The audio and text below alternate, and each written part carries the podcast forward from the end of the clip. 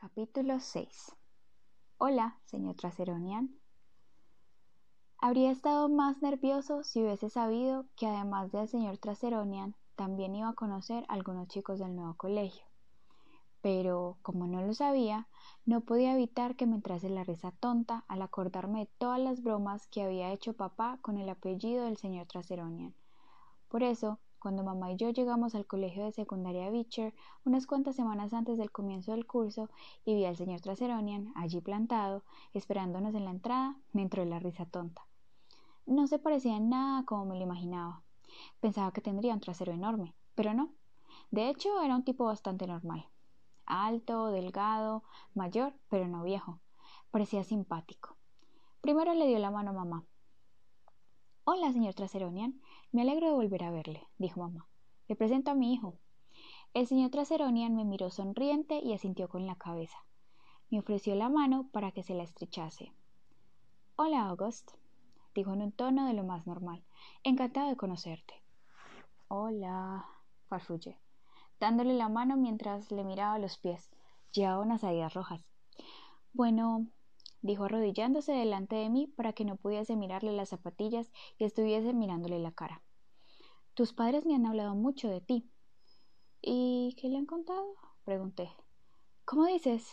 «Cielo, tienes que hablar más alto», dijo mamá. «¿Qué le han contado?», pregunté, intentando no hablar entre dientes. Reconozco que tengo la mala costumbre de hablar entre dientes. «Pues que te gusta leer», me contestó el señor Traseronian, «y que eres un gran artista».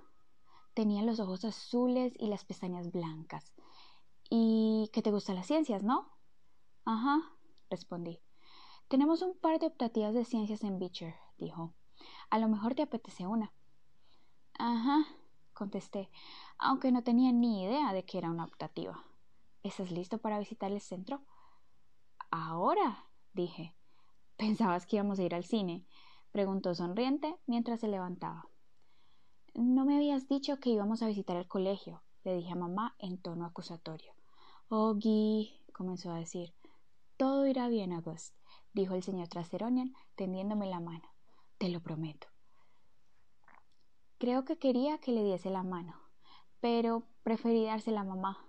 Él me sonrió y echó a andar hacia la entrada. Mamá me dio un apretón en la mano, aunque no sé si un apretón de «te quiero» o un apretón de «lo siento». Seguramente una mezcla de las dos cosas. El único colegio que había visto en mi vida era el de Vía. Cuando iba con mamá y papá a verle cantar en los conciertos de primavera y cosas así, aquel colegio era muy diferente, era más pequeño y olía a hospital.